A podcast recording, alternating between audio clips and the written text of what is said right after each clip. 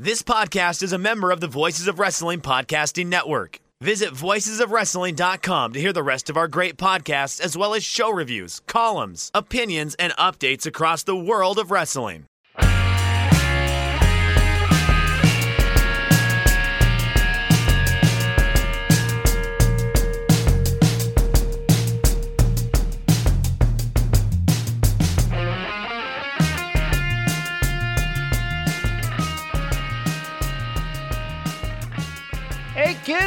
You like professional wrestling? We like professional wrestling too. This is Shake Them Ropes. I am Jeff Hawkins. He is Chris Novembrino. Chris, lots to get to this week. I will I will give you a choice of paths to begin with on the news section. We Oh, it's either a choose your own adventure. I yeah. love these. turn I love page these. 53 if you choose to. I always would like cheat because I didn't want to die and I wanted to felt like I had Oh my accomplished something. Okay, you just you just go on the journey. I, I but my favorite I- one of these, I, I had a. Super Mario Brothers Okay. choose your own adventure, and that was great. Oh, I, I one. never wanted. I didn't want to enjoy the journey. I wanted to win the book. So, and that makes when you no when you say it like that, it sounds elegant and simple. Yeah, it is. It's just like I want to conquer this book. Screw you. You didn't. I want to win the into a- book. you didn't trick me into a poor choice. I won this thing. It, it's kind of like, you know, I kind of wanted to. When I read Encyclopedia Brown, who I who I really did enjoy as a kid, I was like, I want to figure this out before this dopey kid who's getting paid to do this. does it. What did? How did Bugs Meany get away with that exactly?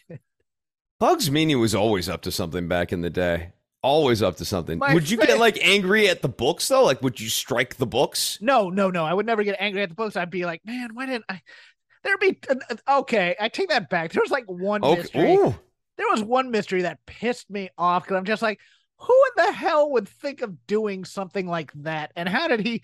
It, it involved uh freezing ginger ale, and and it would thaw eventually, and, and somehow somehow he figured it out that this is how he broke into the safe or whatever, or or how how he knew how he got it. It was it was just like that's the most preposterous thing because most of the time it'd be like you know, Bugs was telling this lie and be like he said, the squirrel backed down from the tree. No, squirrels don't back down from trees. Squirrels always go head first. It's like, okay, that's logic. I can deal with it. This one was something out of the well, that that that the the the the argument is, you know, how did he get the drink in there? Blah blah blah. Oh, well, he actually froze the ginger ale in the ice cubes and it thawed, and that's how he and it's like they never said anything like that. You notice that guy. Yeah, yeah. I, I never would. Uh, I ne- but I'd never get mad at him. Well, I'd get mad at books, but that was in my older age. Um, Yeah. that's college. You know, Yeah. Ah, this legal opinion is bullshit. Reading my constitutional my constitutional law books at times would be very, very. I, I picture a younger Jeffrey screaming, "Book is bad," and then hurling the book at the wall. No, I was a reader, man. I, I would always be like like I was reading books that are way too adult for me in middle school or like in elementary school because it'd be like, here's the great books. Here, read Shirley Jackson's The Lottery. That's a real uplifting story. Here's Bridge to Terabithia. you know, books where people die, and you're just like, why are you exposing me to the, the this darkness right now? And I just I just want to read a book about people. Here's Watership Down. Go figure that out for a while. You know, just books with these themes of just things die and be like, these teachers have given up. That's the problem. I always liked scary stories to tell in the dark. Did you have Oh. that? oh, uh, I believe that's in the juvenile literature. Yeah, it is. it No, is. no, It. I was once a child, Jeffrey. I was never a child. I was born. I know. I get that. You were born in a suit and hurling books at a wall. I was born with a receding hairline and bad opinions on everything. But uh on this adventure, Chris, we can either we can either go with the titillating, juicy, uh teenage style gossip of AEW, or we can go with the dry business report of WWE Q2 earnings. Well, I, I think in, in keeping with scary stories to tell in the dark, uh, my favorite one, of course, being the green ribbon. Hawkins, pull that green ribbon. Let the head roll on AEW drums. Well, according to Uncle Dave, Dave Meltzer over at the Wrestling Observer, Old CM Punk went into business for himself on Wednesday night. If you listen to that promo and you were a little confused as to why he was calling out Hangman Page, well, it turns out people didn't know either because he kind of went into business for himself. This has been simmering for a while. The catalyst supposedly being Colt Cabana getting sent down to ROH. But if you recall the build to All Out, there was a slight weird promo by one Adam Page going into that, talking about being a cancer to the locker room and things about workers' rights and things of that nature.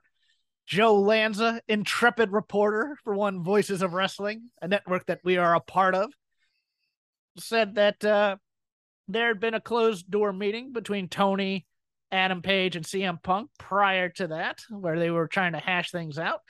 And uh, depending on who you believe or whatever, either he said this to Adam Page at one point, or he at least was saying this to others at another point, is that he would never lose to that CM Punk would never lose to Adam Page if he had his druthers. Um, basically, in Punk's Punk's promo Wednesday, he basically said that the apology needs to be just as loud, or I believe he said twice as loud. I'm not sure. Right, as, or as, as, public as the uh, offense. As a, as public as the offense. That makes that line make more sense too. And that makes if... that line make a lot more sense. Right. Now, I am of the opinion that this crap shouldn't be going on. Um, I'm a little play it close to the vest type. I am I am a little done. And I think I think AEW has a separate problem from WWE. WWE back in the day, some of you might recall, and if you've been reading Brian Gewirtz's book, he has a chapter on this. They had things like wrestlers court, and they had, you know, basically a bunch of bullies in the locker room who would screw with people and things like that for minor offenses and things like that.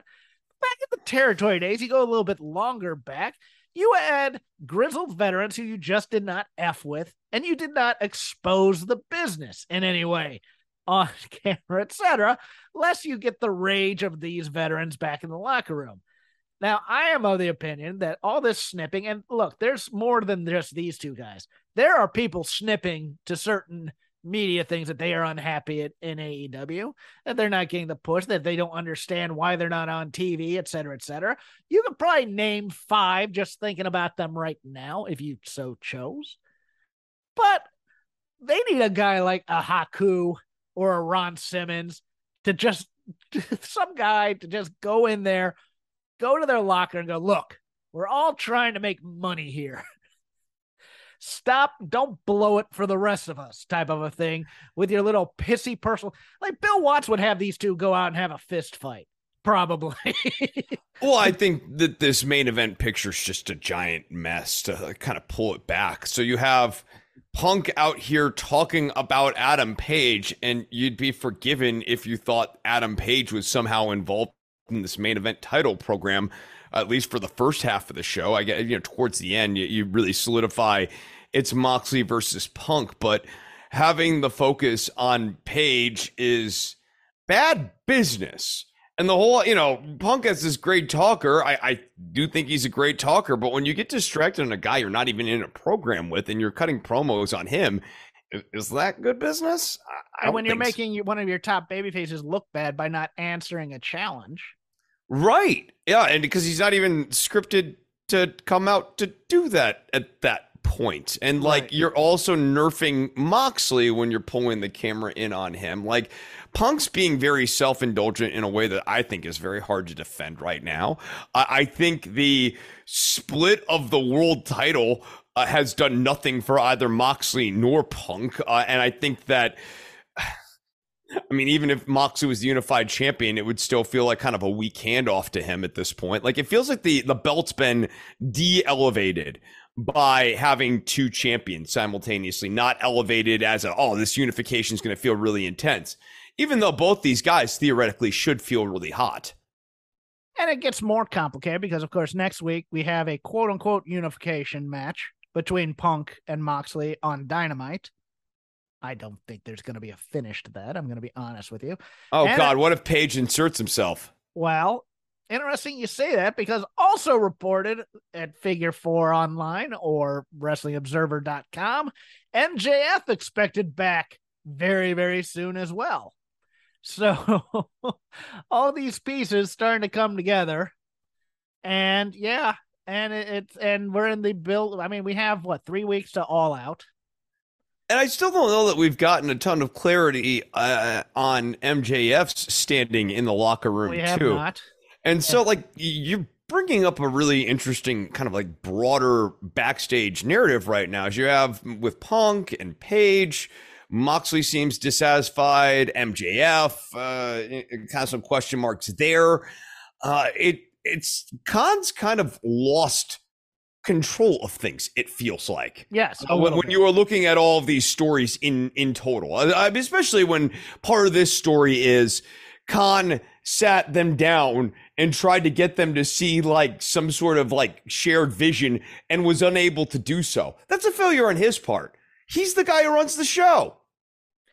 and he is very uh how, how shall i say this he has a little bit of a thin skin when it comes to criticism like like today before we went to air he's he's answering uh six day old tweets from josh nason uh, of wrestling observer about why the trust busters were ending rampage when nobody knew who they were blah blah blah. He goes well my instincts were good you know when i was with the acclaimed and i forgot the other act he was going to talk about that that uh that uh that he's pushed from quote unquote obscurity. My instincts are good et cetera et cetera you know it, it is it, it's kind of the opposite end of of inmates running the asylum it, it's it just happens to be inmates we like who are for the boys. It's a for the boys promotion type of thing where it's like everybody gets to do what they kind of want to do and has kind of creative control over their programs to a point. But oh, this is like really WCW 98 energy. Uh, well, that's a little different. That was one group of guys who had all the control. The Okay, you're right. No, you're right. You're right. It's one group of guys versus like disparate personalities with disparate agendas, all sort of running the show. Yeah, I mean, this is more. This is more Tony. Tony wants to be the cool uncle, you know, who comes in and takes the kids out for ice cream and and pepperoni pizza every night, and we go we'll go to theme parks and things like that, and then hand them back to the father and go, well, you know, this is this parenting stuff's easy.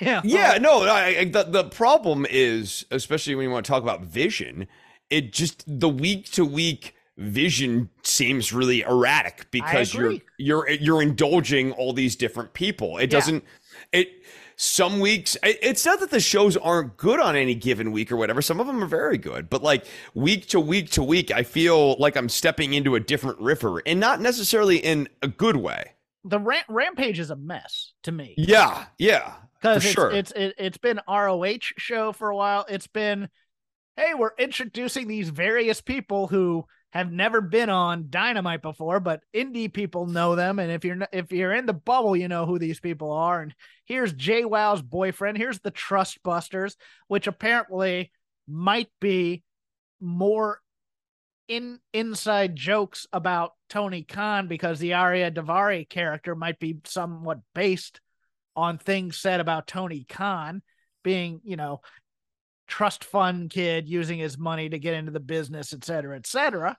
You know, Ma- Mance Warner on on there, and because he won the battle royal at the uh, at the Ric Flair thing, but not a lot of real introduction. Introduction, not a real lot of good storytelling. I mean, we had the, uh, you know, I, I thought the Danielson uh, Garcia back and forth was pretty good on Rampage, but that Rampage overall last Friday was a mess. And by the way, I'll just give you all a timestamp.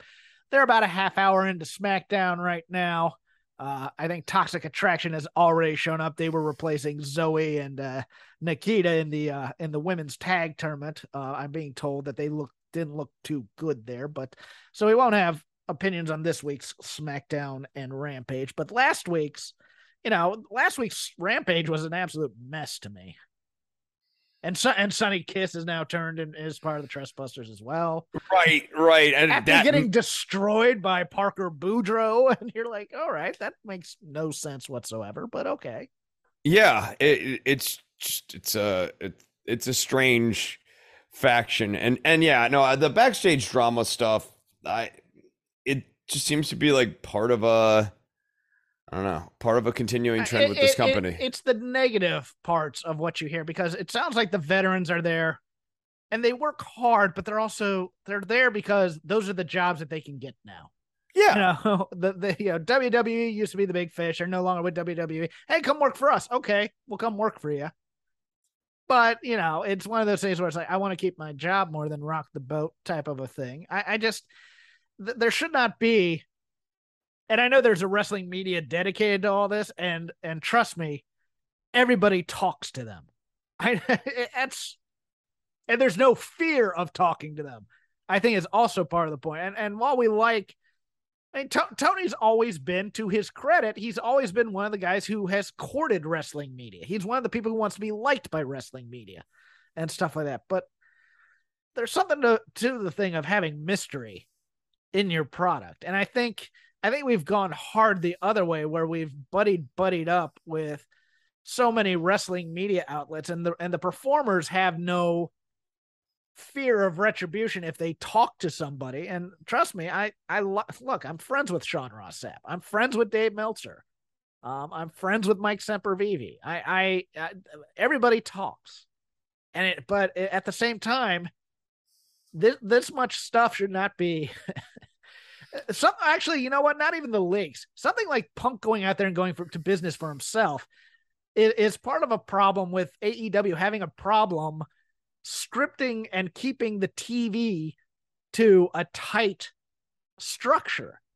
You know, I mean, they they were rushing at the end. They were rushing that end angle with uh, Los Ingobernables faction uh, and Dragon Lee because they were out of time, literally, and that was because the top segment went long, and that was partly because Punk went into business for himself, and you know, it it it it all runs together all the all these little things into a bigger problem to me.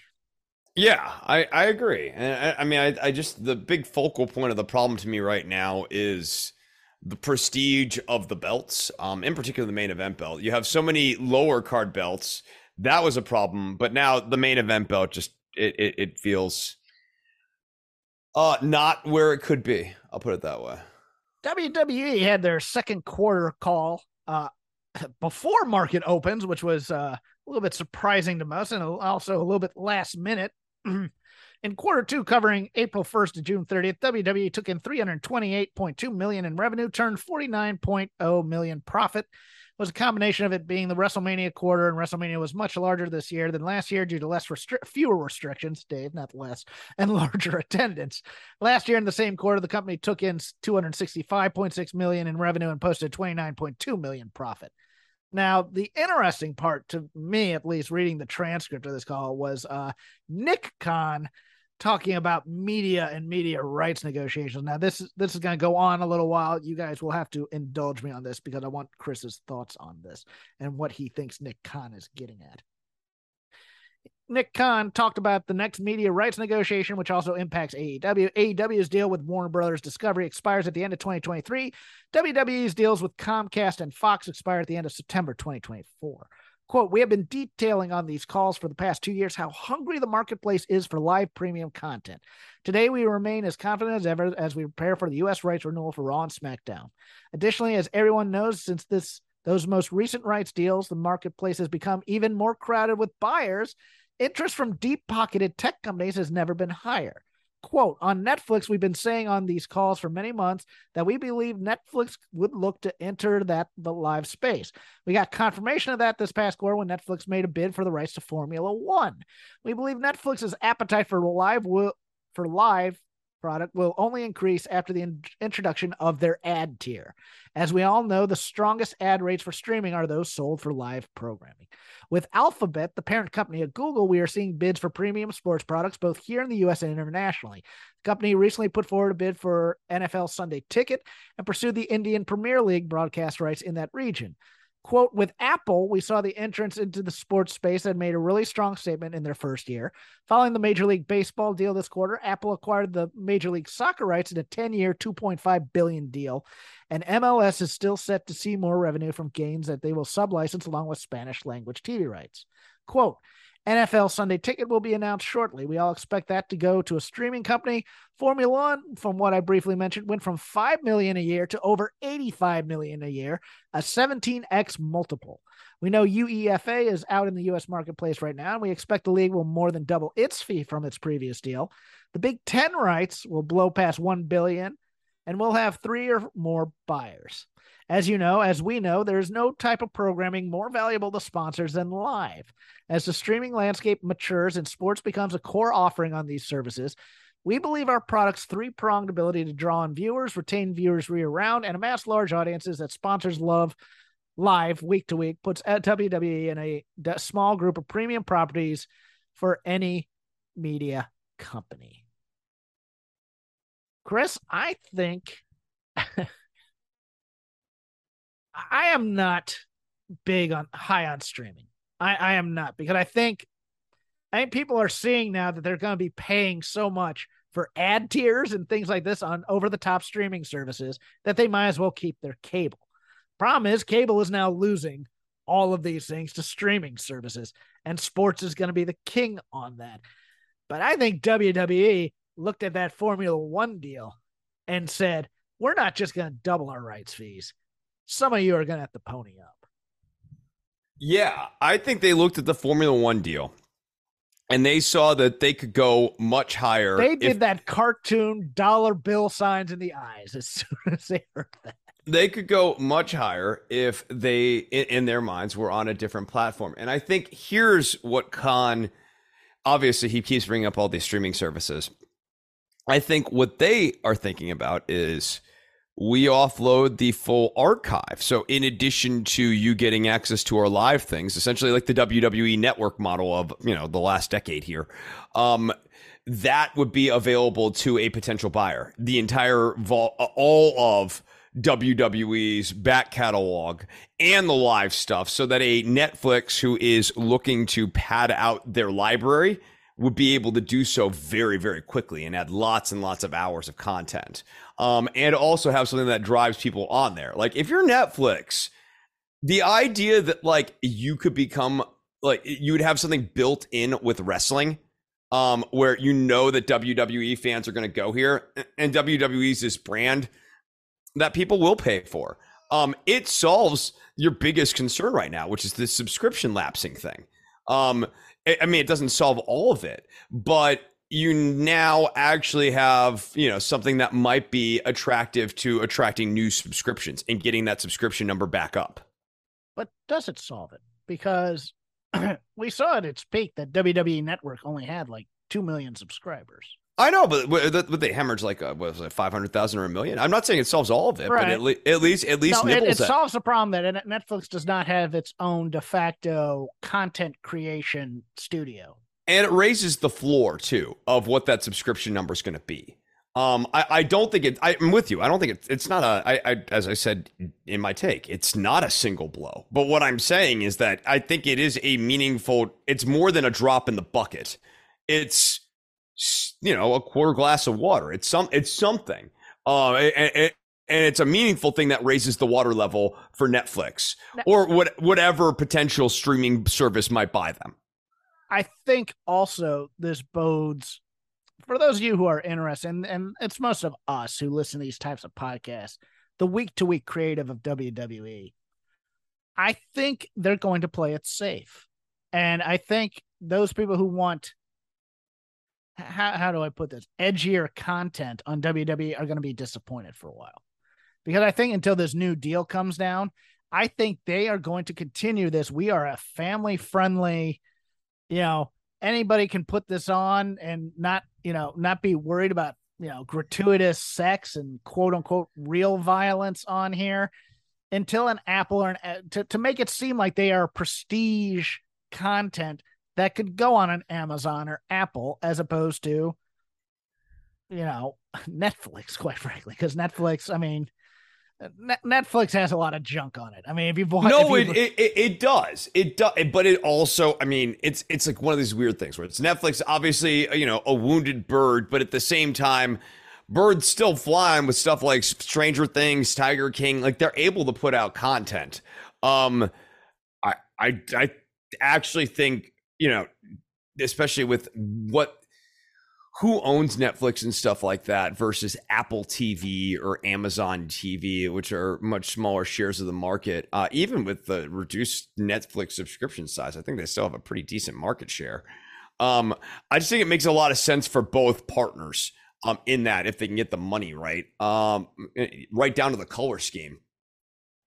Pour one out from NXT UK. It appears that their end has been met. WWE will be running two major shows over Labor Day weekend, but the NXT show will not be going head to head with All Out, but it is going to be Worlds Collide NXT UK versus NXT for what we think is probably the last hurrah for NXT UK before it changes. Bigger news is the change in U- NXT UK will cease to exist after 9 4 when the name will be used for that said Worlds Collide show but afterwards it'll be known as NXT Europe, which will be launching sometime in 2023. What does this mean? This means cuts. This means cuts to some Shake Them Ropes favorites as well. Pour one out for the hunt. Among those who were released, Mark Wildboar Hitchens, Sha Samuels, Dave Mastiff, Oliver Carter, Jake, the Primate, Nina Samuels, Sam Gradwell, Mark Andrews, Flash Morgan Webster, Ashton Smith, Ah, bootleg Kofi and Whoop Guy. Both in it, one. Day. It hurt. It hurts that Whoop Guy finally got taken down. Jack Starz, Millie McKenzie, Dani Luna, Xia Brookside, Eddie Dennis, Saxon Huxley, Amir Jordan, Trent Seven, Sid Scala, T Bone, Teoman, Kenny Williams, and Amale all confirmed publicly or privately getting the call on August 18th that they were released. Also released was TV announcer Kirsty Bosley. A key question involves Meiko Satomura, play player coach with the group, who is one of the best women's wrestler in the world today, and what happens with her. Ilya Dragunov is another great wrestler. He is still on. He, there's still no official word on whether he's staying. Also, no official word yet. Noam Dar, Rampage Brown, Aaliyah James, Aoife Valkyrie, Eliza Alexander, and Stevie Turner. I will also add, I believe, Isla Dawn and Jinny, nobody knows their status quite, but I think Jinny might have been stealth released. I don't. Amazingly, know. Blair Davenport saved from all of this. Blair like, Davenport, I, yes, appeared on NXT. Uh, amazingly, because when I saw her at first, it's like, oh, is it Stevie Turner? Because I, I like her, and then I realized it was Blair Davenport, and I was like, oh. The shocking one to me was Xia Brookside. To be honest with you, number one because Robbie Brookside is a trainer with NXT. Number two, that's a character. that's a character that you can't possibly screw up, and yet they did. They turned her heel too. I mean, this is this is Bailey and and now Roxanne Perez not knowing how to use a kendo stick. They don't know how to book. But I mean, she's you know she's still fairly fairly young, so she could probably go to a Stardom or something and train there if she really wanted to make a run on in other promotions, et cetera, et cetera. It's in her blood.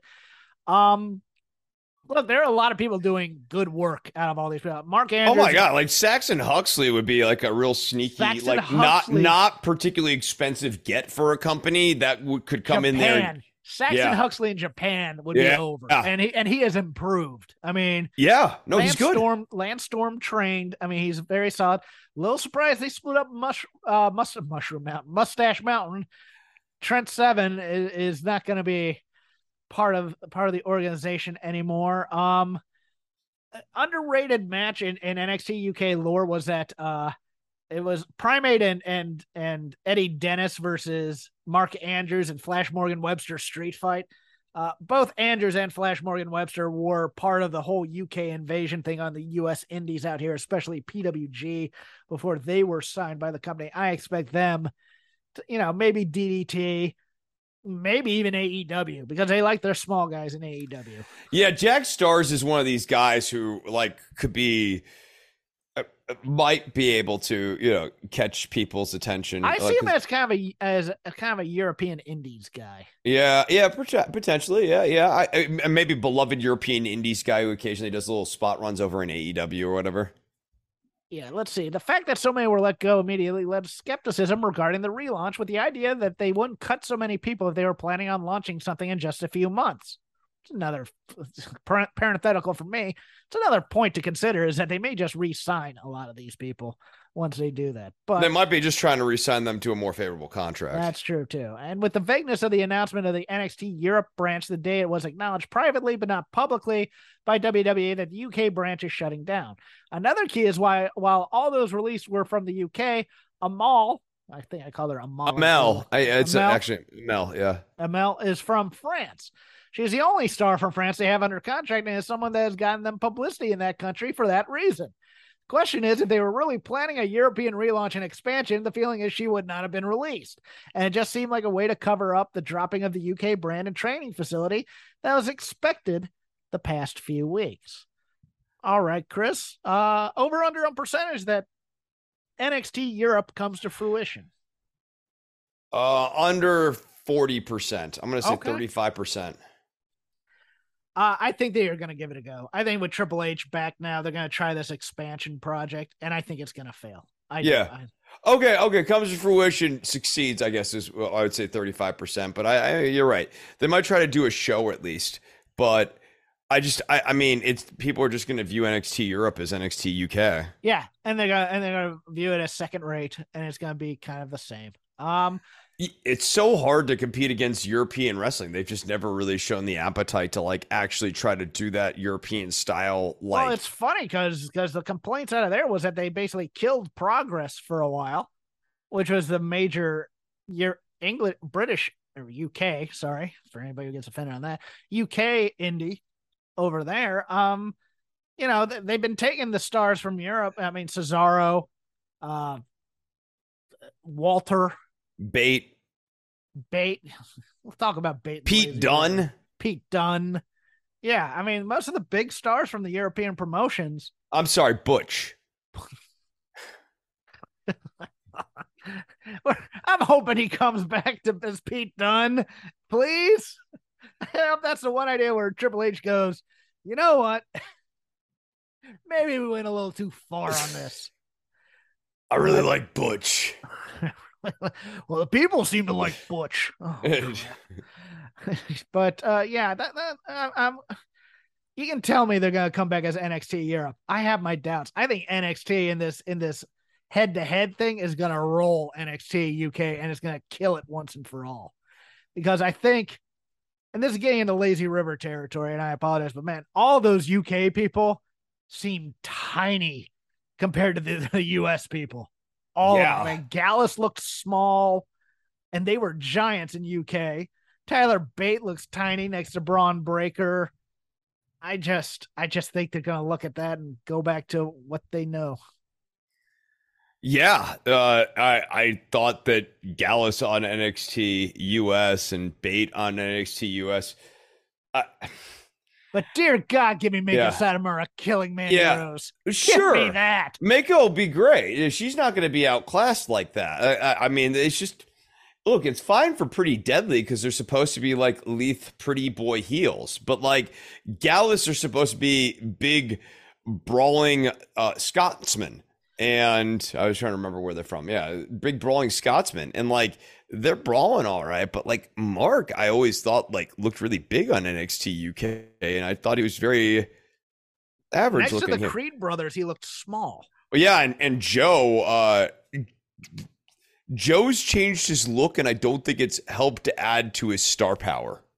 I think you look. Um, no, you're right. Joe and Mark. Yeah. Yeah. Right. Yeah. Yeah. Yeah. No, Joe's changed. Joe was yes. like he was the main eventer guy. Yeah, I didn't looked, recognize. He used to look the same as Mark, and now he looks like hundred percent different, and you're like, yeah, it's it's not a it, it, it he before he just like ha- especially like uh you know when he was in the, those main event programs and stuff, he just really had like a star power to him, even though he's you know a little bit smaller, and whatever he's done to his look, it, it has not helped um is like top of the card charisma or whatever.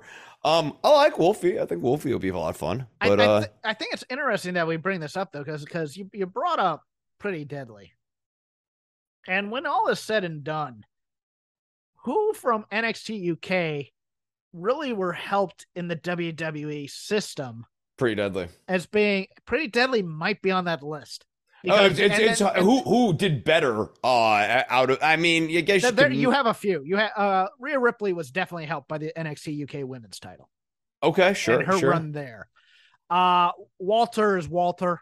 Walter's Walter. He, I, Walter was Walter. Yeah, I mean, Um, and Pete it would Dunne. work wherever. And Pete Dunne is really the, the the third guy who really came out of this looking Pete good. Dunne. And Yeah, it was at the expense of Tyler Bate, who everybody thought was going to be the money there, and then they just wasted him for four years, pretty much. Yes, yes. No, I, I- I don't think Bates in a better place now than he was a few years ago. Um, I hope Ni- I hope Nigel McGuinness gets a place somewhere because he'd been doing the commentary for the show.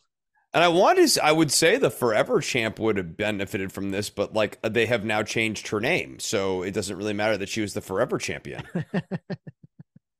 Very, very true. Not well. I mean, she's not on the main roster yet either. That's also true. I, I mean, I guess maybe they could r- reset her. Yeah, Um, but, but, they won't because you use No. that name on the Indies, and I think they're still sticking to that. I think that's why they're Yeah, not use yeah. Dunne either. right. I, I assume Tyler Bates going to get a name change eventually, like Shorty McPower or something mm. like that. Oh, Brit, the- uh, the yeah, yeah. mightiest might or something like that. You're just like Brit Johnson, the might of Britain, of Britain.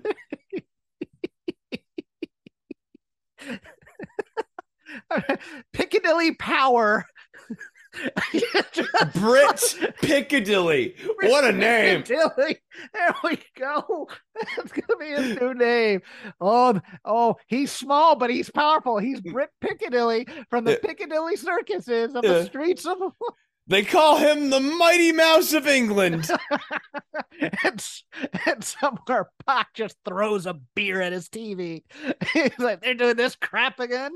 Eh, but in good news, 2.0 re-signed with AEW for another run. I'm I'm uh uh, look, you and I both love Matt and uh and and and Cool Hand Ange. I don't know if you got a chance to watch. I think it was Dark where Matt Menard was doing commentary. Oh my god, he's so funny on commentary. great. He was I, great. I, and he was sort of like playing it right down the middle, like not not full on heeling or anything. And I think that works great because he then he just defaults back into his weird kind of prickly personality thing, and it's very funny. He's he's with the accent helps, of course, but I he kind knows. of enjoyed the parody of with with the advent of online sports gambling, all the references to that. Yes. Yeah. Yeah. Yeah. Yeah. Yeah. No, he's he's funny, man. Um, and and Ange, I I think like look, uh, he's not getting as much like mic time or whatever, but he's starting to get much better at like the acting part of the puzzle here. Yes.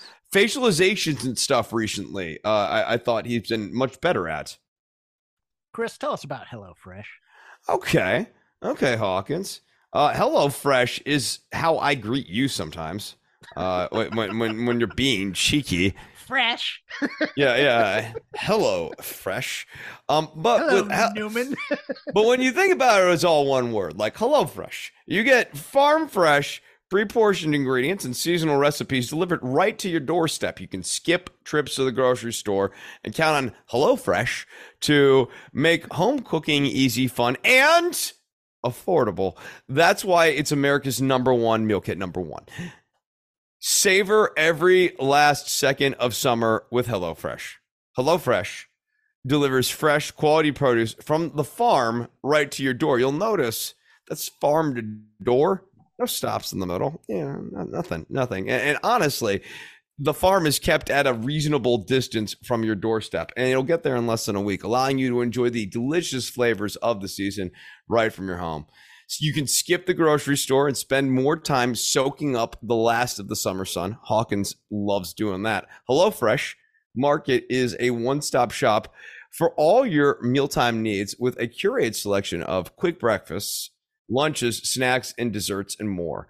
Uh, breakfast sometimes can sprawl out at the Nove household. Uh, it doesn't need to, and HelloFresh makes that possible. Are you heading out for vacation, Jeff? One last vacation, and then never no, again? Everything, everything closed here in August. I don't know what happened. That, like water parks closed early this month. I was like kind of mad because I was going to take a week off. But So let's pretend you're not in a place where society has shut down, like where Hawkins lives. yes, You could update your delivery address and enjoy HelloFresh at your vacation destination with just a click. That's a flexible, so they work with your changing schedule.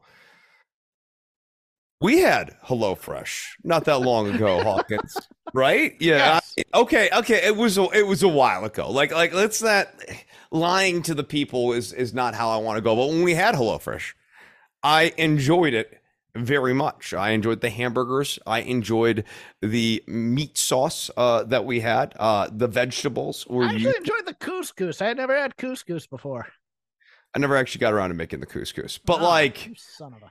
Yeah, I know, I know. I, I, I, I never actually said I ate the couscous. I've never, I've never lied to the people. I've never been like, oh, I was eating that couscous. I love that couscous. I, you notice you'd bring it up, and I'd quietly hide behind you in the past here. Uh, if you've worked with Green Chef or Every Plate in the past, or are currently, Say goodbye to your credit card rewards. Greedy corporate mega stores, led by Walmart and Target, are pushing for a law in Congress to take away your hard earned cash back and travel points to line their pockets. The Durbin Marshall credit card bill would enact harmful credit card routing mandates that would end credit card rewards as we know it. If you love your credit card rewards, tell your lawmakers hands off my rewards. Tell them to oppose the Durbin Marshall credit card bill. You must address the HelloFresh and Green Chef. Oh, this is that's for me. Oh my God,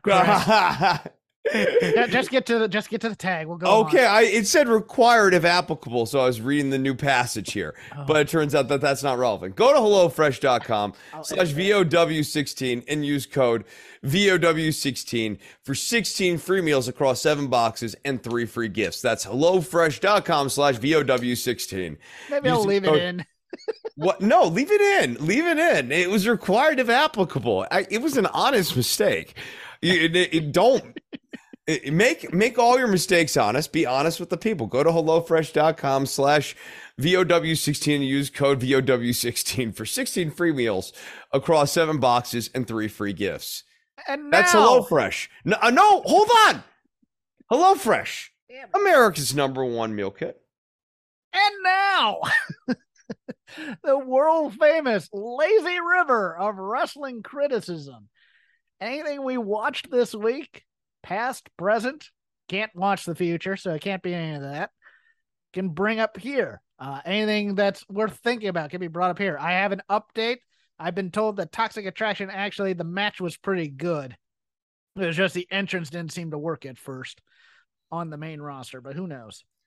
Uh, Chris, you are allowed to start. I have talked a lot today. Fashizi. Um, okay, so we've already done the opening um promo on Dynamite. I feel like there's nothing really worth revisiting beyond that. Um, I'm like looking at what else I might want to hit I'll, on. I'll ask you something if you want to. Sure. Sure. What did you think of Punk kind of clowning Moxley's entrance? Also, Boy, that felt like overkill. I you know it's. Okay, if you want to circle back on that. I'll I'll ask you something here because my my co-host on the Dynamite show, which I co-host with Paul Fontaine over on Fight Game Media, about ten minutes after Dynamite goes off the air, thought that Punk with all these things was possibly trying to go heel, but that the crowd wasn't going to go with him. Ooh, um, I don't think so. Okay. Um, I, I don't think so. I, I. I just think he's he's on a bit of a jag right now, and and I yeah I, I thought doing Snow Angels was too far. No, I know it's the where's the lie thing, but then like when he was doing the like where's the lie kind of pipe bombs, there wasn't a lie. So uh, there were though. okay, where? Uh, I, I believe the point when, when he said that uh, that that Moxley wasn't as good as as the people in his stable now, or when he was with the Shield. That's not true.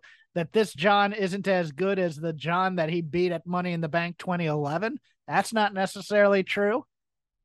Um, he was the point was made that he was saying, "Tell me where the lie is," and then went on to lie at times.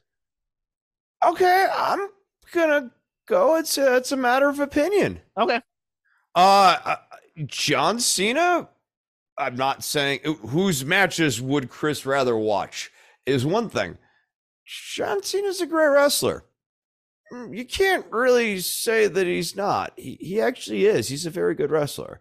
Uh, I mean, he worked that he worked a very specific style, but like whenever he got to kind of explore a little bit outside of that or whatever, he was clearly capable and down to do it. He's a great promo.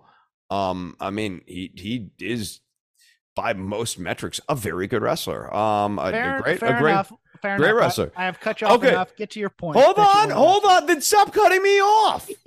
you are like literally cutting me off as you're like, oh, I'm, I'm so sorry for cutting you off, Chris. Well, okay, then Hello stifle yourself, Hawkins. Stifle yourself. I'm not done. Let's talk about the Shield. Okay, Hawkins. Okay, there are two people mentioned there: John Cena and the Shield. Is Jon Moxley a better wrestler than Seth Rollins? Ooh, that's at least debatable. I would say no. Um, is he a better wrestler than Roman Reigns? Again, debatable. I, Chris Novembrino, would say no. Um, so I actually, yeah, uh, yeah, yeah. yeah. I, I mean, I get that. that I'll, I'll say it's a matter of taste. Um, sure, but like, uh, no, Roman's proven that he can do it. Uh, we we've seen Roman have good long form matches, not all the time, but he's definitely capable of doing it. Seth Rollins, come on now. Uh, the, the, uh, no, Moxley is not better than Seth Rollins. Like, like, I, ha ha ha. Aside over the last few years, don't let them jade you to the fact that the guy's like an amazing transcendent wrestler. Um, so like, no, that were they pointed comments? Sure, I would say they were pointed truths though. Okay. So I, I, I just, I, I think that there's some. I, I don't agree with that interpretation. Um, and, and I think if he was gonna go, I, think in order to go heel, I think you'd have to be make a little bit more of a point. Um, the Snow Angel stuff though, uh, on in the ring was like, whoa. Um, I, I mean, it was just like one of these Karrion Kross and Adam Page moments where like the thing that he was doing to the entrance was actually too pointed about how draggy Moxley's entrance is. It's sort of like it's like the Family Guy episode where they sort of or the South Park episode where they cut into the Family Guy yeah, formula the, super the hard. man- manatees. Yeah. Yes, I, I feel a little bit like Punk sort of South Parked uh Moxley's entrance there. Okay, let's go to your original point before I asked you more about Punk. Okay. What was my original point? I don't know. You were going to say something other than that, and I said, "Well, let's Oh. talk about Punk if you want to talk about that." Well, um, I mean that that was a good thing to talk about. Uh, uh, my You had a lot of hot takes there. I, I, I think Uh, I'm you- you probably know get some opinions on, on especially the Roman thing. On the Roman thing. Oh, okay, we talk we talk more about. Ro- I'm not like I'm I don't want to talk about Roman. I'm saying you're gonna get you're gonna get some feedback about that. Okay, good, cool, neat. Um, they And- love me, and- I, and, and I love being loved. Um, let's talk about Danielson and Daniel Garcia here. I thought this, was, this was a great match. This this, this was. I mean, like, not surprising here is obviously, in my opinion, the highlight of the show. Uh, sort of the thing that like brought some coherence to the show. I thought they had just like a really great match here. Um, I, I liked the ending. I, I, I, I the, the post match thing made sense. Um, thought the crowd appeal was good. I don't know, you know, the will he or won't he, I think was maybe a little bit much. I think this should have just been the full conversion, but I get it. They want to stretch it out a little bit further. Chris, there was a moment in this match that I absolutely hated, and it took me out of the match for the Okay. rest of the match. So Daniel Garcia gets a pile driver on on on Danielson, gets him in the uh gets him in the sleeper, chokes him out for the first fall. Great, perfect, whatever. It's a little loopy. Gets up before the ten count. We start fighting. We get outside of the ring. Daniel Garcia drops Danielson during the commercial break a DDT on concrete in front of Ricky the Dragon Steamboat. This angle, when Jake the Snake Roberts did to, to Ricky the Dragon Steamboat, knocked Ricky the Dragon Steamboat out for months. I believe four to be exact. This didn't even knock out Bryan Danielson, who had already previously been knocked out with a sleeper for four minutes, Chris. And I could not get over that. And I know this makes me sound like Cornette, maybe even Jim Ross at times. But we need to protect these kinds of moves, Chris. to to Oh have no, I, I, I, I'll, I'll look. There's a lot of malpractice here, right? Uh, the, the malpractice includes. Chris, all the malpractice is in the Blackpool Combat Club, though. We have Wheeler Yuta surviving two pile drivers by moving his head. We have We have Jon Moxley surviving a four and a half minute walls of Jericho. And now we have Bryan Danielson going full speed after previously being knocked out and getting a DDT on concrete. This is getting to the point where a plane crash is going to get two and a half. This is why finishers are the only drama in a lot of big matches now. And it, it just it drove me nuts as kind of a fan.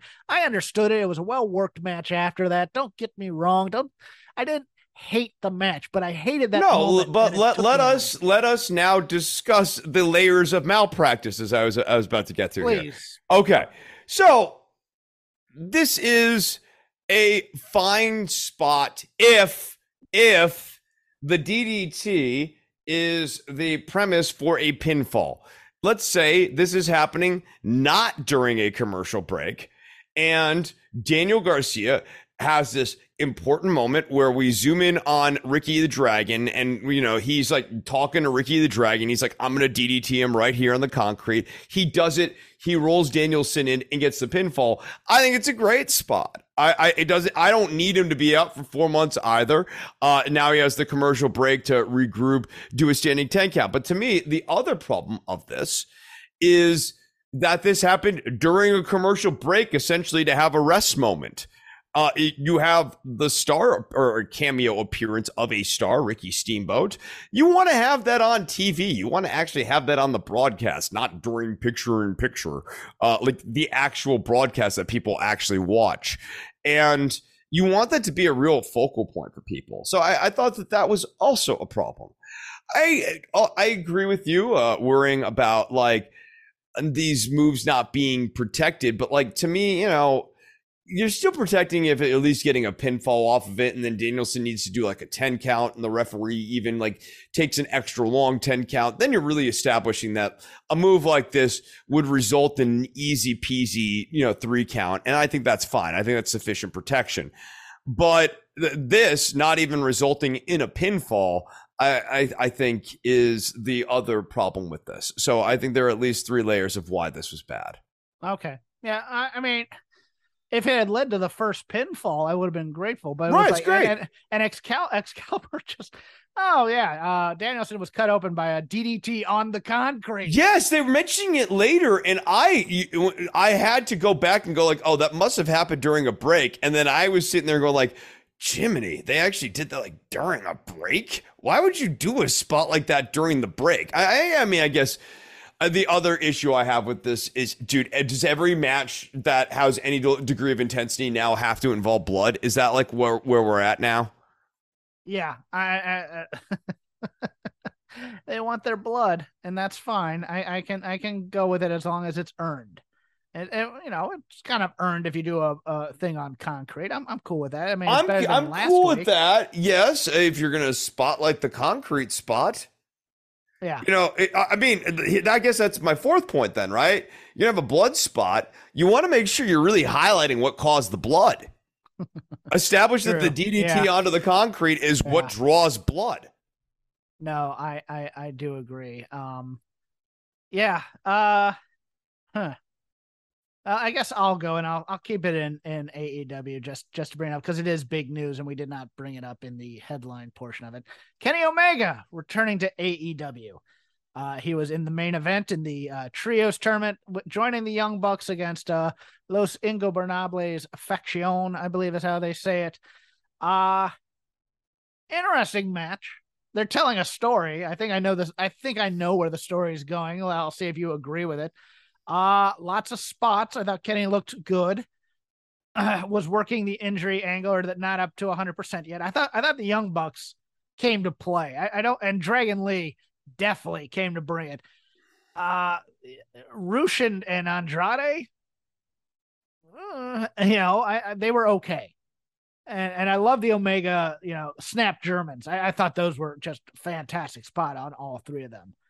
Uh, boy, boy, Rush and Andrade is a real interesting trend of when they choose to turn it on and when yes. they choose to turn it off. And, yes, and it seems to align. It seems to align with when they're actually the featured player in the story yes. and scene in question. And when they're not, they seem to turn in a different level of performance. Yes, they might be a little ungovernable in some ways. And again, kind of goes back to the top of the show where you need someone to kind of uh, be the guy who's going to threaten, in so many words, uh, hey, you turn it on even when you're gonna lose. All right. Yeah, I gave you a showcase last week or two weeks ago against Jon Moxley, the interim champion, where you looked like a million dollars and you got the kick out of his finisher and all this stuff. Um, no, you're gonna go out there and you're gonna shine some other people up now, sirs. Now, here's what I think, Chris, and let me see if I if you agree with me or not. I think we're working towards Young Bucks versus Dark Order for the trios titles finals. And we're getting into Adam Page's choice because I think I think the story is going to be that Kenny can't go on with an injury and that and that maybe even there's a guy that's a member of the Dark Order that can't go on with an injury and maybe Page has to choose between the two or or maybe they or maybe the Dark Order gets there with all three of their guys and they're begging and they're begging Page to come work with with them to win the titles. I just I I I Boy, I'll tell you, you know what undermines all of this is is reintroducing Omega with Cyrus yes, this week. Yes, Boy, having Nakazawa, Cyrus and would- I would accept Nakazawa was Yeah. baffling to me because I, I was trying to figure out what the story was, and then when it comes out, I'm like, well, okay, the Bucks are clearly dicks because if they're hanging out with Cyrus, Cyrus is a heel. Yeah, yeah, like mystery Callis. Let's solved. call, from- let's call him Don Callis because Cyrus is a great name, but that's his ECW name. As you Oh, that's- That's right, Don Callis. Yeah, yeah, uh, yeah. They're hanging out with him. Yeah, like uh, okay, that that there you go. No, I Uh, agree with you. I was baffled. I'm like, if you reintroduce a guy and you want him to get a big baby face pop, make it the full on baby face thing. Get rid of the get rid of the Stooges. especially after having Justin do the Yes. Charming and endearing North Carolina promo that Omega does. Like it, it was so weird. It felt really dissonant to have what felt like a hero's return tainted with uh, Don Callis and Nakazawa coming out with him, and you're like, oh, we're still doing this gimmick, really? Because if that also felt dissonant to, okay.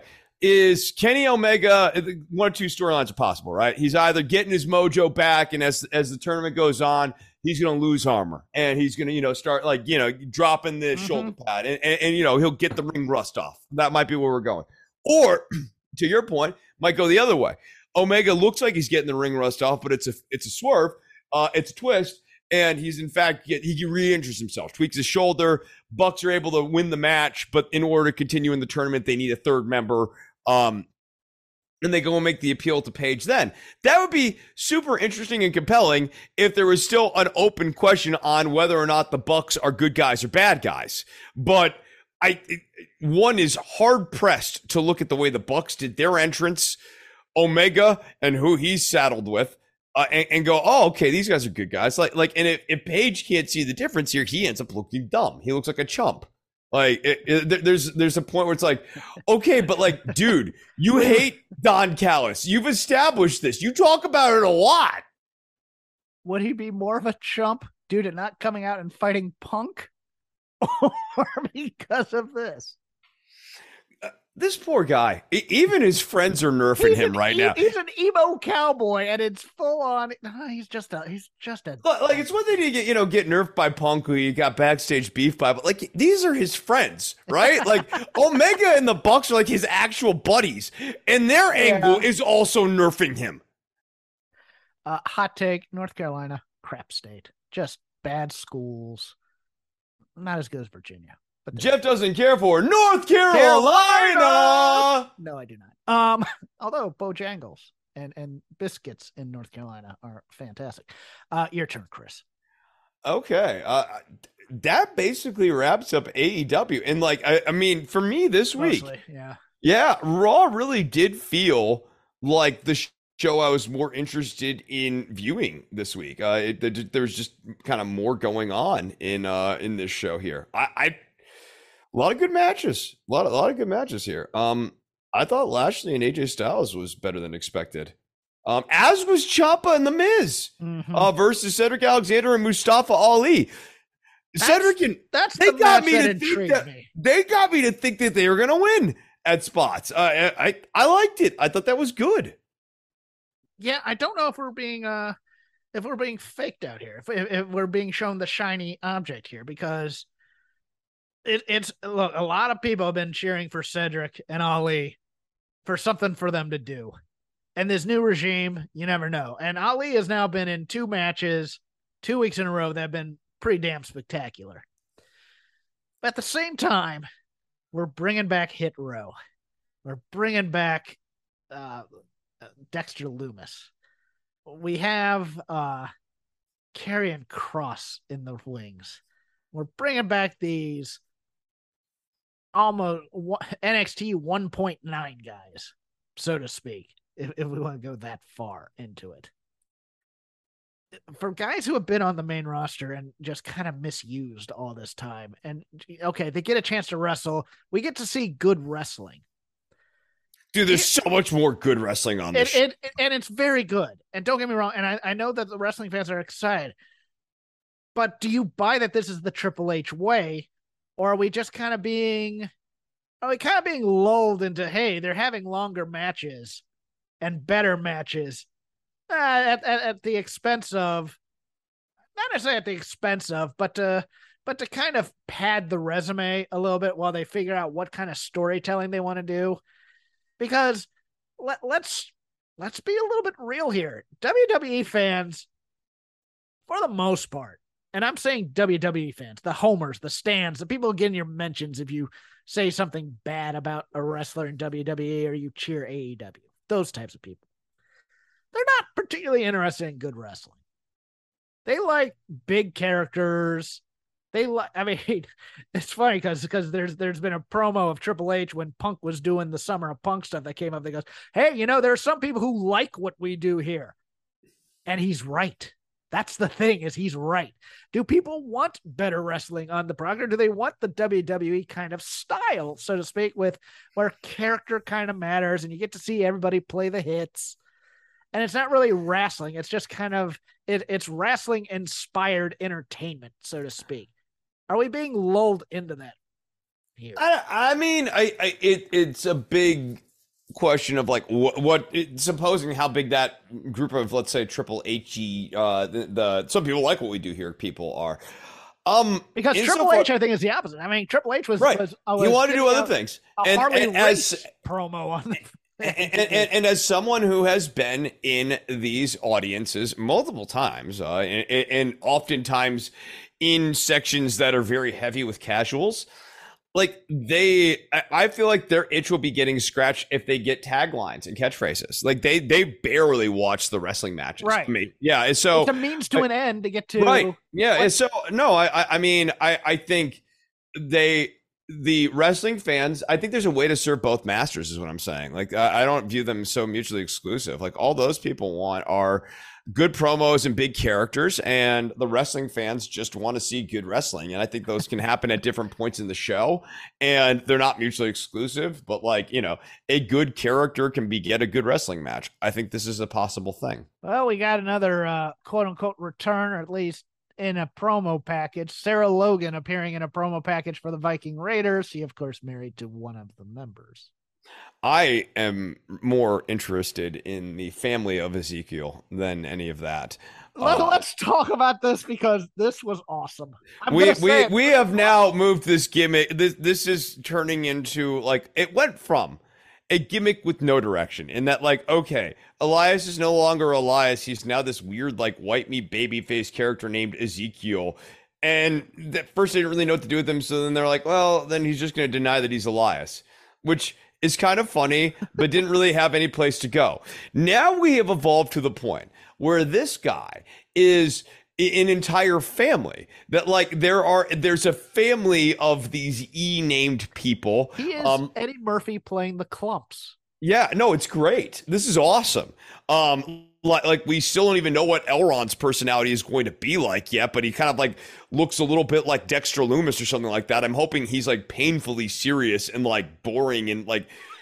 Like, I'm looking I'm forward to systems analyst. I no, no, it would make sense, right? No, it makes sense, right? Like, because like Elias would be the musician, Um, Ezekiel would be the athlete, and then Elrod's gonna be like like the weird, sli- like you know, the Elrod's the good good son who went the safe route. He went into engineering in college while while the big athlete pursued his athletic dreams and the musician went and pursued his his dreams. He yeah, was the guy who was- successful in business, has had two divorces, does not get to see the kids. does not get the parents' love as much as the other two who are far more vibrant, but he was always trying to do the right thing by the family and stuff and thought that being responsible would give him the love that he always deserved.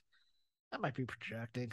Uh, yeah, you, you kind of zigged and zagged a different I way from where kinda I was. You you didn't re- you didn't really yes and that time. Ah, um, that's okay. No, it's fine. It's fine. I I I- I can keep the show going. Him Um, playing the the uncle though. Was it the uncle or the father? I forgot. father, no, Ernie, Ernie, Ernie's the father. Ernie- Yeah, yeah. My God, I howled at that. I'm like, Uh, how is this so good? It's so it, it just it, like it, it's funny and i think that this is happening right at the right time with like triple h and the new regnum because it's like they sort of found this like okay like there's an elron which means that there's got to be like a broader ezekiel elias family here and that's where this is all going. Um and and, and like that's just wonder my favorite part about this is that at long last hawkins kevin owens is wrong that, that, that, that there is an Elias, there is an Ezekiel, and beyond that, there's a whole family. Chris, the, the, the icing on the cake, and this is where unrepentant stupidity is so great. They photoshopped his head onto a child. Yeah. yeah, no, it's great. Is he And- gonna and- have a sister? I think he has a sister too. Well, I mean, he he he he plays his mother. To, I mean, it's great. No, it's it's hilarious. Like, and it it there's this like meta question. Okay, it does not feel as though these characters are. It's not like Elias is just pulling an okey doke on Kevin Owens or something like that. Now, there's like legitimately like a family. Now, obviously, all played by one human being, but like this is actually going to be like the the gimmick now. I love it. I'm so here for this. I think it's, hilarious. great, but it also it might be bad in a way. And let me let me tell you why. well, Because don't it- make him world champion. Well, no, no, no. But they they've just now rebranded Kevin Owens as the prize fighter. And to bring him back into this angle after basically killing uh Elias, not Elias, uh Ezekiel, might might cool him off some. But here's what I am here for. I am here because we have not done one of these in a while. I need a cinematic match. And I need I need I need all the family to be on one side of the Survivor Series. I need a five on five, Chris. And I need it to be Elrod. Oh, and he does like quick changes in the back. No, no, Um, no, no. They, they they shoot it on film, so they don't, so it doesn't have to be live. Okay. It's it's a cinematic match. Okay. All right. I'm into that. I'm into that. At at the, at the E compound, whatever it is. Yes, yes. what are we gonna name that? because he, they don't have a last name to No, no, but everyone's got a first name that starts with E. Yes. So yeah, like the E family compound. the E family compound. They they do this match, and it's the entire family, and it's Hatfields and McCoys or whatever we want to make it. No, and, and, and at that point, I want like 15 members of the E family. I want to family members bombard- killed off in this match, and for like a funeral later or something like that. You know, like every time Owens thinks he's got the, like the he's like okay that's it that's the whole family and then someone new shows up that's Uh, our foreign exchange student over there. oh my god he he plays a French foreign exchange student yes, yes. Enrique. My name is Henri Baguette I- oh. oh, is it my turn? I now have to go. Uh NXT Heatwave was better than I thought it was going to be. It really was. It was a fun watch. Uh with the I I did JD McDonagh and Bron Breakker was a little ridiculous in some ways. yeah uh, god the end of that what the what did the end of that do It- for it- it- it was- either of them Oh, it, they they're they're trying to do this thing with JD McDonagh when they should just do the Irish Ace thing. but he's crazy in some ways and he likes the pain. That's why he's sitting in an ice bath before his, you know. Right. No, So it's a little bit like the. Canadian crippler sort of thing. Yeah. Yeah, he's bleeding a bit, and and and yeah, and so he just holds his arms out to take the spear because he's gonna be a martyr. That was ridiculous. But Mandy Rose versus Zoey Stark, far better than it had any right to be. I thought so too. I, I I know I've been very down on Mandy on this show. Yeah. She's improved. She's improved. She she she's a legitimate wrestler now. Not amazing, but but very Look, solid. and she she has a look on her face like she is over NXT. Don't get me wrong, but she brought it here, and Zoey brought it too. And I don't know the extent of. Zo- I, I was told that Zoey was injured during the match at some time, and I assume it's the bad knee in some Mhm. ways. And I hope I hope not because I think she's a welcome presence on this on this card. But it, yeah, it was it- that was a fun match. I I liked I liked that they didn't go where I thought they were go going to go with the Gallus attack on Diamond Mine. I hope they play this subtle for a couple weeks, where the rest of Diamond Mine does not trust Roddy. Uh, b- b- even though he did get attacked by Gallus, you know, just just because you get attacked by a bunch of heels doesn't mean that we're friends now. well, no, because it doesn't resolve the other issue. Right. I uh, don't that- want them to resolve those issues. No, I. I, I, I think I, I like the idea of Diamond Mine having to figure out if they can trust Roddy. I Uh, think that, that that's a good multi-week angle. Uh, the Creed brother cut a pretty good promo here, though. I, I, I keep telling you that Julius Creed's real good. I Yeah, like that I Julius Creed. I'm still a fan of Brutus. Uh, he's such a. oh, that Julius. No, he, I hope he doesn't get left behind. Let's put it that way. No, I know. And initially he was like, "Oh, baby Brock, this is the guy." And, but Julius, he's got a lot of personality. Um, he he just feels like a he feels like a complete entity of a character, and especially in this new era, I, yeah, I, I think his stock's actually pretty high. I I could see Hunter liking this guy a lot. It looks like Santos Escobar is on his way to the main roster. I don't know if Legado del Fantasma will be in tow with him, but uh, I, I- liked the match. I'm not sure if I liked the ending on that one, Chris. Yeah, uh, refresh me on the ending. I, the, I- the ending is is they're both on their knees. Escobar notices the brass knuckles. Tony D'Angelo notices the crowbar. They both go for him at the same time. They both get him. They both hit each other at the same time. But the way they fall is Tony D'Angelo falls on Santos Escobar for the three. No, yeah, that's yeah. I mean, it's like they wanted to protect Escobar, but like Yes. I, I, I, I don't know that that does anything. I thought that I thought that uh Elektra Lopez was going to turn on him. That's that's how I, I, did thought it was gonna too, and. I, I thought, I mean, honestly, especially if like they now have to be. I mean, I guess that that might be the one thing that makes you think maybe the whole Legado is getting called up is that they didn't do a turn because it would just make more sense to just do a full transfer. Um, I will say I, I thought uh Melo and Vinci was fun. oh Uh, yeah, those yeah. two are great. I oh, mean, they're great. Yeah, yeah.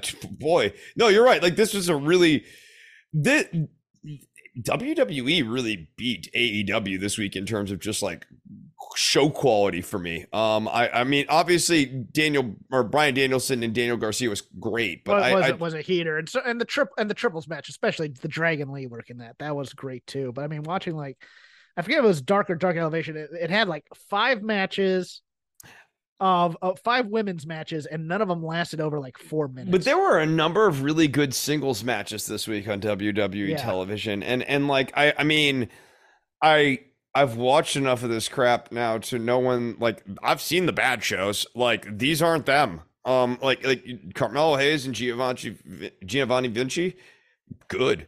Um, Cora Jade and Roxanne Perez wasn't bad. It, uh, oh, but the, but my God, Wasn't great. let- Let's get into this real quick because this is a downer, and we need to yell at them about this. They bayleyed Roxanne Perez here. You remember during the feud when Bayley got brought up, and in San Jose they decided to do a street fight or whatever, and Bayley forgets how to use a kendo stick or, or hesitates on using a kendo stick because she's too nice. That always makes good guys look stupid. And it made Roxanne Perez look stupid here. It felt weird to need to def- or to protect Cora Jade when to me it just feels like Cora Jade's such a natural slot into toxic attraction at this point that she doesn't really need Oh. protection. That's an interesting view. I, I, I think Cora Jade's a little miscast. I, I think she should still be a baby face, but I understand. Well, I think she should did still be a baby face, but now that you've turned her heel, I think she makes a lot of sense uh, with Jacy Jane and uh, the red haired one, Gigi Okay. Dolan. Gigi Dolin. Yeah. Uh okay. I no, I can see that. Uh, I'm here for that. Uh but yeah, just don't make baby faces look stupid. Okay. They can be Yeah. good people. They're still a good person if they get if they sign a contract for a street fight, they're a good person if they still take part in the street fight. I, I guess what I'm more saying is that I thought prior to the finish, which they don't have as much control over, I thought the actual work level from Jaden Perez was improved. Yeah, Uh, it was improved. yeah, I mean Cora, yeah. Cora Jade's not not knocking me over in the ring. No, no, but any like but- it, it's just like Roxanne is great. She if is that, yeah, and if that was the low point of the show in terms of work rate, Yes. like that's Yes. pretty solid for. Uh, I mean, especially when you thought Mandy Rose was going to be the low point. Especially when we're in the the Technicolor vomit era. Yes. Uh, yeah, yeah, li- li- li- yeah. No, no. I, I mean, like, like th- there has been really bad work on these shows in, in- Yes. in the last several months, and so for this this show, I, I mean, at, by judging it by Technicolor standards, um, it, it is an eight or a nine. Um, by Technicolor standards, by black and gold standards, maybe about you know like a five and a half or a six. Um, but you know, a solid. Breakker it is he's just not doing anything for me.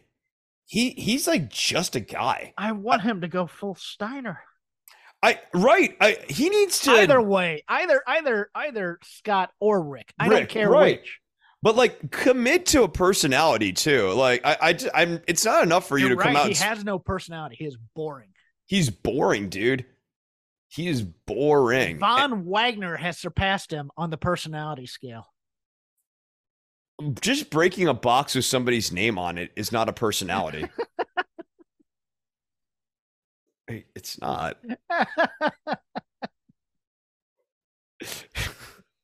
I'll break this with a sledgehammer. Yeah, no, over. McDonagh. McDonagh has a crappy personality, but at least it's like something. It's like a watered down version of American Psycho with a little bit of dash of like the Canadian Crippler in there. Uh, it- yeah, like like okay, it's not what I would do with the guy, but at least it's a personality. What is Bron Breakker's personality? A, a few oblique Meathead. references. Yeah, Meathead but yeah. personality, but he's not even playing meathead really well either. He's just kind of guy with title. That that's his. That's his yeah, yeah, likable enough babyface champion of sorts. Like, give me dumb Rick Steiner from you know from the varsity club or whatever. Give me give me Scott Steiner, arrogant jerk. I I don't care, but just make a hard choice and go with it there because this.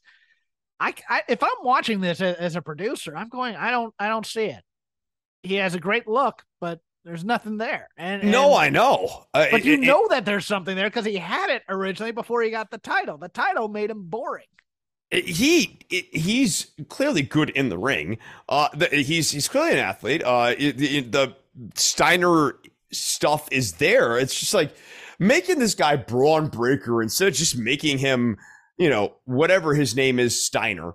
Um, I, Bronson Rechsteiner. So just make him Bronson Steiner. Bronson Steiner, dude. Like, yeah, like you know, yeah. he hasn't Uh, worked the indies. He, he can use that name, and it's nice to have a legacy occasionally. Well, especially if you're gonna keep invoking it, right? Yes, Like- if yes. If yeah, if you're gonna go far if, away from it, if you're gonna mention- then just trade on it right Yes. that's my thing is it's like don't don't pull it half out It- you know just put it out there or don't So that's a that's a good lesson for all the guys out there. no no Pull one it out halfway. yeah no no one no one's ever impressed if you pull it out halfway people are just bothered by it is that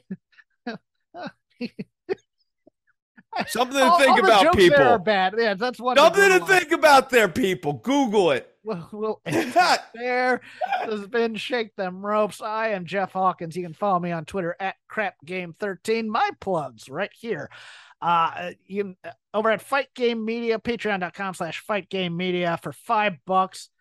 There's a lot of shows there, but mine in particular, I do the Dynamite show 10 minutes after Dynamite goes off the air. We record. I record with Paul Ace Fontaine of Figure Four Weekly and Wrestling Observer over there giving basically a segment by segment breakdown of Dynamite. This Monday, I'm taping with uh, Tom of bodyslam.net. He's Tom talks rubbish. He does interviews with certain personalities in the wrestling media sphere, and he has asked me to be on. So I'm going to be on talking with him. And I don't know when that goes up, but it'll be on video sometime. And trust me, I will plug it on my Twitterverse. You can follow Chris Novembrino at DWATG. He has plugs of his own, and he will tell you right now the secret behind DWATG. Yeah, Dwatka is a new word that will be coming out in 2023. It will be an exciting verb. We'll be talking about that more as we get closer to year's end. Don't worry about the government is my podcast that you can find on iTunes, Stitcher, and Spotify, as well as patreon.com slash DWATG, where it comes out in a video version and earlier for those who support for just a mere $1 a show. That is 100 pennies. It's the lowest deal. Inflation has not touched this subscription. No, in a time of inflation crushing your back, there's still one thing that you can give a dollar to and get the exact same thing you've always gotten, and that's don't worry about the government. I'm also now on Instagram, Instagram.com slash doctor underscore Nov. My handle is Doctor D O C T O R underscore N O V, Dr. Nov on Instagram. So you can go and follow me there, or you can follow the show, the Don't Worry About the Government show at DWATG on Twitter. Thank you to Hello Fresh. Use code VOW16 for uh was it 16 free gifts over seven boxes? over seven boxes and yes. then like three other things too. And a quick update, even though, in case you haven't watched SmackDown, Gigi and Jacy Jane getting the win over Natty and Sonya, going to fight Raquel and Aliyah for a shot at the women's tag team tournament, Chris. It's an exciting time.